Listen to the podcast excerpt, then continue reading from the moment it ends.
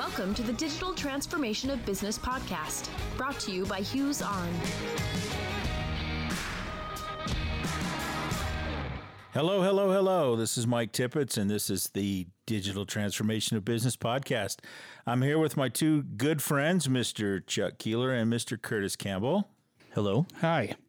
And this episode, we're going to talk about collaboration. In fact, I came up with a catchy title The Collaboration Train is Coming. Do you have a ticket?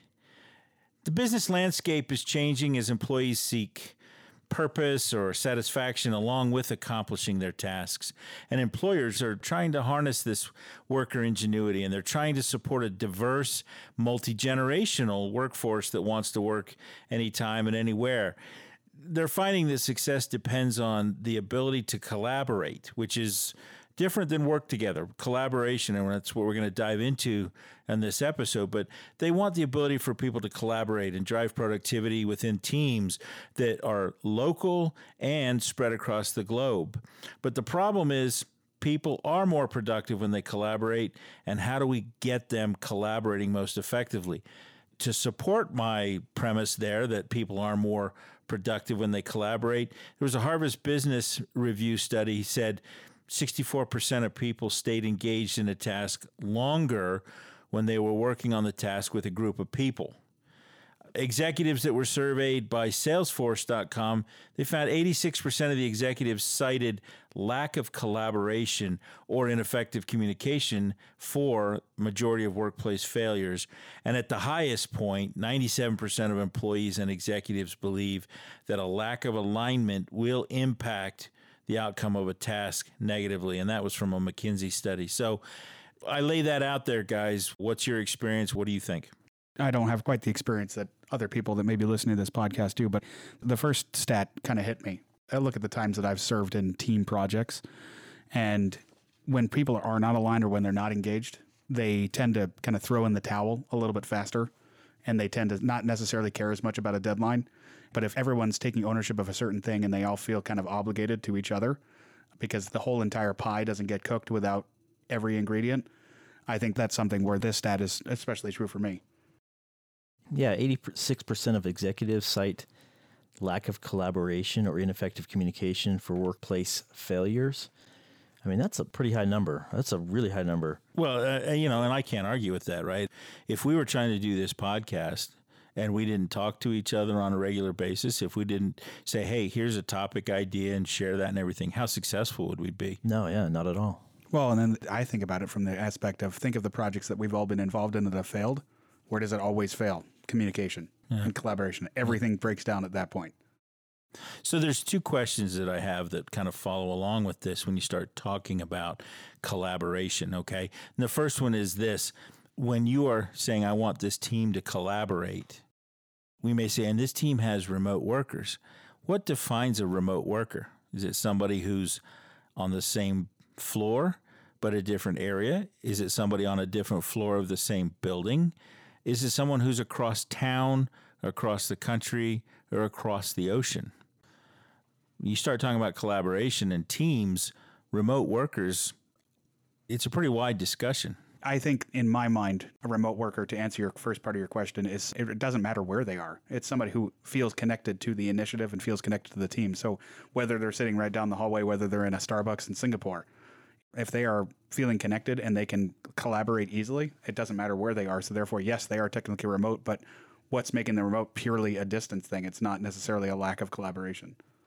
I would put out there that in many cases, somebody who's across the hall in a, you know, depending on how your physical space is divided up, but if they're in a different workspace or a different part of even the, like I said, the same floor of the same building, you'll find that they feel remote because you're not collaborating. You're not bringing the team together on a routine basis. Second part of that question, or, you know, the second question there is, can you improve collaboration with the physical space? So let's assume for a minute that we're talking about a group of people who all come to work at the same postal address and go to the same floor of the same building. Okay. But today they're in separate offices or they're in cubicles scattered around a particular area. Does opening up the workspace make a difference in collaboration? I'm a big believer in modifying the workspace to improve productivity, not only productivity, but improve the feeling of the workspace, the comfort, the pleasure that it is to be in that workspace. Uh, I recently read the biography of Apple's CEO, Tim Cook, and he and then Steve Jobs, of course, before that, they were really big into workspace modification, making the workspace allow for more productivity. And they built a big Apple Park, which is a big, giant, kind of a spaceship looking circle. That's one building, multiple floors, but everybody's under the same roof. And the way they did it is that you'd have all these hallways, actually, two hallways, two major hallways, one on the inside of the circle, one on the outside of the circle. Everybody sitting on the inside of those two hallways. And the idea would be that you walk around the entire place and you would have a bunch of places to stop and get coffee or to eat meals or to sit down on a bench. And if you go outside, you'd have places to sit and walk through trees. And Steve Jobs was big on this the accidental collaborations, the accidental, unintentional, the unplanned moments of collaboration. And he believed that the workspace could either prevent that or encourage that. And that's why he built the building the way he did. The same thing happened at Pixar when Steve Jobs pretty much designed the Pixar building. He says, I want a central location for eating and for picking up your mail and going to the restroom. And I want people to cross paths because of the way the architecture is, and that they will be forced to see people in other departments without planning those interactions. As you were saying that, I've seen where that same concept maybe didn't work very well almost. And I'll clarify a little bit.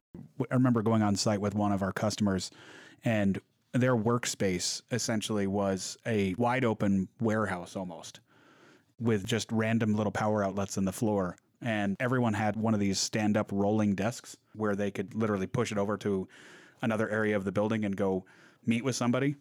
And then they had these floor to ceiling glass, almost kind of like a time capsule, like a conference room, but only holding like two or three people. And to me, I felt like it was pretty cool because I was like, how neat is that that you would never have to worry about remembering something you needed at a meeting? You could just push your desk into a meeting, right? But in talking with somebody who actually left that organization, they actually hated it because they would find that somebody might push their desk over to you for a meeting or over to an area for a meeting and never leave. couldn't and get rid of them. couldn't get rid of them. and then they just felt like there was no privacy. Like they just felt like they didn't have their own space. And so, what I'm trying to get at here, in my mind, it comes down to culture, right? So, if your culture and your organization is one where there's just a, an overall theme of collaboration, then great, right? But I think it comes down to culture. Does this idea of meeting together in that common area, does this idea of pushing desks together work? Well, in some cases it does, and I think in other cases it doesn't. But I think it comes down to culture. I do think that the culture, like you said, Curtis, plus the environment are really, really important. Now, you're describing something that was really an extreme case where for a while there we had the kind of the, the 60s and 70s and, and 80s where all of the office buildings were turning into cubicle farms where you have modified lighting and all these different things to where the idea for a lot of these companies was get to your seat, don't get up, do your work, focus, concentrate, head down. And the pendulum really swung pretty far the opposite direction to where you have giant open spaces and you have people riding scooters and ping pong tables everywhere and what you described, Curtis, glass meeting rooms and desks that roll around and stuff like that. I think now we're seeing the pendulum kind of come back to center a little bit more to where you say, okay, there is an advantage to having an open room, but not too open. There is an advantage of having common areas, but maybe not everything is a common area. Maybe we do offer some privacy to our employees. So I think it's been difficult for corporate America to kind of find that sweet spot. I think we're getting there and we're getting closer to it. Well, the payoff is huge, right? I mean, at the end of the day, if you get it right or if you, you get very close, you're going to get better interaction, better tracking, better reporting. You're going to get faster work. Collaboration will accelerate the way they deliver. You're going to get the productivity, like we've talked about. And if you do it right and you support them with the tools such as video conferencing and phones and things, you'll get that multiple geographic interactions as well. So I really think that the the prize is worth the work. And speaking as someone who literally just went through this process, right? Our group recently moved from one physical facility to another, and we selected a space that had some office space and then some open bullpen area. And we opened that up. But one of the beautiful things about our space is even those offices along the outside, the glass walls mean two things. The natural light comes on in from outside, which is huge. It really is just an incredible thing that we really didn't realize how much it was going to impact. But the second thing is it opens it up so as I walk by, I can tell, you know, Curtis is in his office, he's working on something, he's kind of heads down, leaving him alone. Curtis is in his office. I look in. He says, "Yeah, you know, come on in. You can have those, like you said, Chuck, accidental interactions, which I think are incredible." And then the last thing I'd add to that is, I'd like to think is as a leader of this team, when I see a couple of individuals in the lunchroom, even outside of lunchtime, if they're sitting there talking, I have a complete confidence that they're talking about work. Sure, people, we talk about our personal lives and everything, but you know what? I don't say, why aren't you at your desk? I'm like, they're doing some some thinking and some collaborating. But your pendulum example is right. I think we've started to see it settle back in the middle and find a place that's reasonable. Well, I'll tell you, let's talk a little bit about the history of some of this collaboration, right? You know, if you go back in time, it kind of all started with, let's say, WebEx.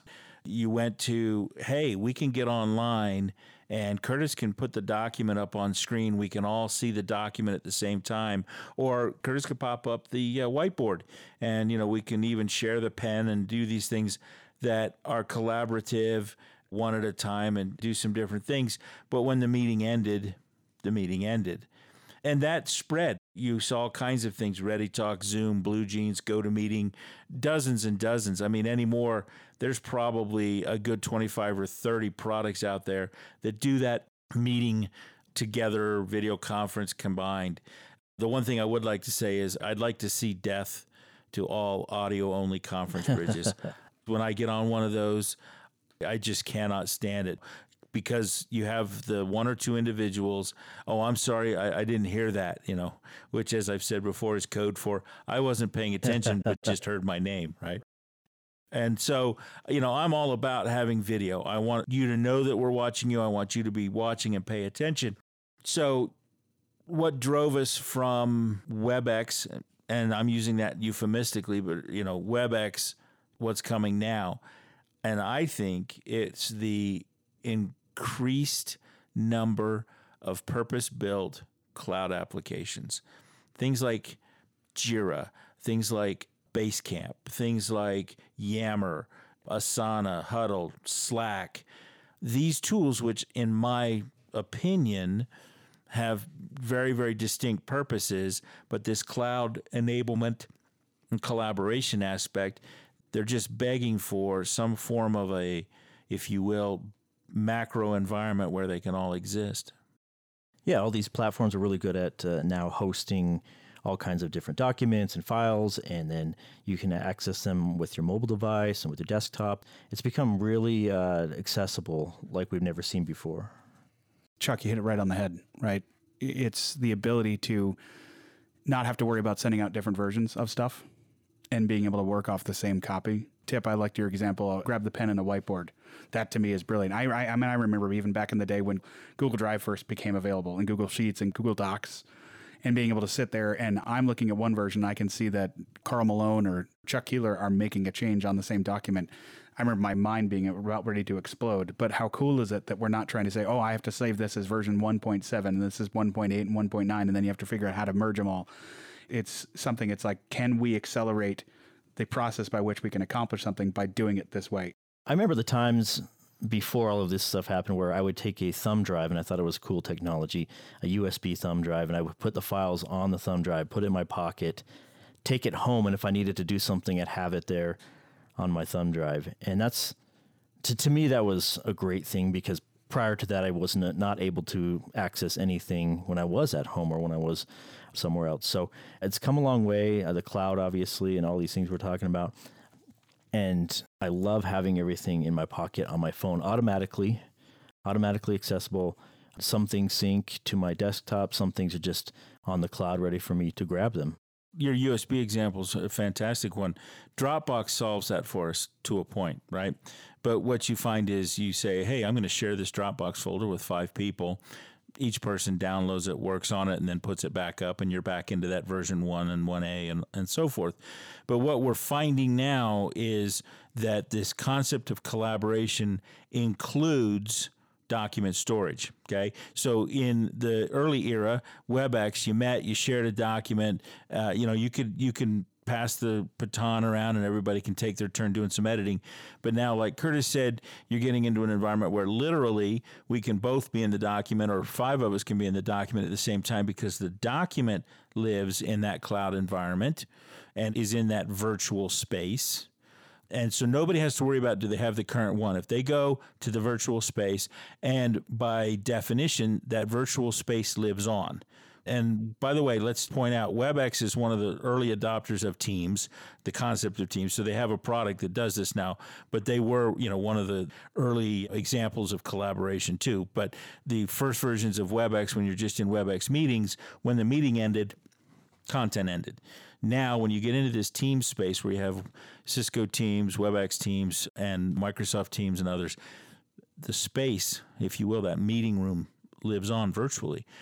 I can come back to it later. We can bring a new person into the team and they can catch up. They can see everything. And I think that's huge because, again, it drives me nuts when I realize that I've just spent 30 minutes editing a document that everybody else was actually two revs beyond, and 60% of my edits were already captured by somebody else. Well, and I think also this is pretty cool too because we live in an increasingly mobile uh, marketplace a prime example is I travel a fair amount. I know you travel a lot, Tip, and Chuck, you travel too. And I remember editing a Google Doc or some kind of a document while I was literally in the air and I was watching somebody else make changes to it as well. So it's you're able to collaborate when thoughts hit you the most. And I think that's a huge thing because you know, you might wake up at three in the morning and be like, I don't want to get out of bed. But I know that if I have a cool thought, I can pull up my phone, I can go to Microsoft Teams open up a document on Teams, put a note in there so I don't forget about it, and then go back to sleep and realize that I caught that moment and I was able to collaborate in a way that was most convenient. That sort of explains some of the comments we frequently see from Curtis. You know, they're missing words, uh-huh. and you know he's the only guy I know that can type a slur. well, you know, virtual teams mean a lot of things, and we've touched on some of those. But it means that we don't all have to be in the same physical space. So if a conference room is not available to us, even though we're all local, so what? You know, document sharing, we can bring in internal and external contributing people. We can integrate in these great tools, Jira, Asana, these agile tools and, and things. We're able to bring those in and make them part of the experience. But the most important thing that I think this brings to us is we have to understand it's cloud. It's not on my PC, it's not on my server, it's in the cloud. And that's what gives us the flexibility, that's what gives us this virtual nature. But all of a sudden now, IT leaders and, and facilitators, they're forced to deliver an always on experience for the end users that can't interrupt core business services, right? We still have to process payments. We still have to process email. The voice over IP, the phone system still has to work and everything. But it's becoming a requirement of business to collaborate for success. But the IT teams are being faced with these these hurdles. Security first and foremost amongst them. We're going through this right now. Full disclosure, Hughes is in a process where we're now deploying a Teams environment. We happen to have selected Microsoft Teams for a number of reasons, but as we deploy this Teams environment, who's allowed to create a team? Which is an aspect of administration in there. We are holding that back with the IT organization right now. So if you want to create a team, you have to put in an IT ticket and make a request. Does that work for every organization? We have decided that once a team's created, there will be one or more owners of that team identified, then they're allowed to invite any other employee into that. But we're limiting to only employees. If you're not in the corporate IT directory, Active Directory, you can't be added to a team. external people can participate through the online aspect of Teams, but they can't be made a member of the team. That's a way of protecting the information that goes up on there, making sure that we don't get too far ahead of ourselves. That's some of the things that we're going through and we're working on. And some people ask why. Besides the productivity and the things, let me just say, hey, I think those are soft. What's some of the real values? Well, we we sat down and realized, and I say we because I was part of a focus group. I was part of a team that was asked to evaluate these concepts and things. But we realized how much money we were spending on conference bridge phone numbers. We realized that we had multiple collaborative tools like WebEx, ReadyTalk, GoToMeeting, and we even had people who were already using Microsoft Teams. And there was a lot of money being spent that we could start to bring together and actually recognize some real savings. Another big driver was we wanted whatever we chose to have a really tight integration with Office 365.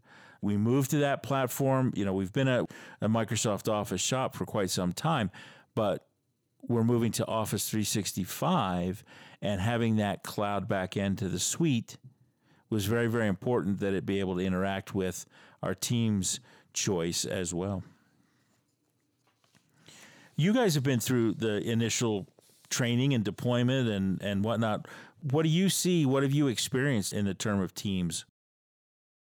In terms of like the software application Talking about teams, or- Microsoft specifically? or- Well, because that's what we're using, yes. But I don't want to sit here and say, well, this is a great thing about Microsoft Teams per se, but the collaborative capabilities. Do you feel or have you sensed an increase in capability or a better environment since, you know, because we were WebEx, you know, users for a long time, right? This group was. But now we're moving into this Teams space. Are you feeling it yet? I know I am, but it doesn't necessarily pertain to a specific software application. I just know that there's about a 2,300 mile difference between me and, and Chuck's and my several colleagues on the marketing organization. And we have a routine meeting that happens every two weeks. And we have one PowerPoint deck that we all go off of to present. And we have it in the cloud in such a way that we can see when somebody's in a document and likewise can make edits even when somebody else is in a document and then still save it to the same location. So I've been able to see that it's dramatically enhanced the time it takes to put a presentation like that together in my mind because before we had that capability, it would take at least a full week to put that presentation together because somebody was sending it and they'd be like, oh, I didn't see that email or I got buried in my email. We can all be working off that same cloud based document. And so we're now able to get that same document and get it prepared by even, and we even have outside resources that contribute to that report. And we're able to get that thing done in an hour, hour and a half, maybe, rather than it taking a full week. So it's in parallel instead of serial. Correct. Yeah, which is very, very important. Yeah. So far, I like it simply because it's more consistent. I like the consistency of the collaboration. I like the fact that we're all using the one system. Before you know it, you always have somebody who had their favorite way of conducting a meeting, a remote meeting. And so you have 10 team members using seven different ways of conducting a meeting, and it wasn't always easy for the, the end users, for the participants. And so you're downloading plugins and you're doing all this different stuff. It's nice that we, that our organization as a whole, hundreds and hundreds of people, thousands of people, are getting on the same page. Well, I the other thing, and I've read a little bit about this lately.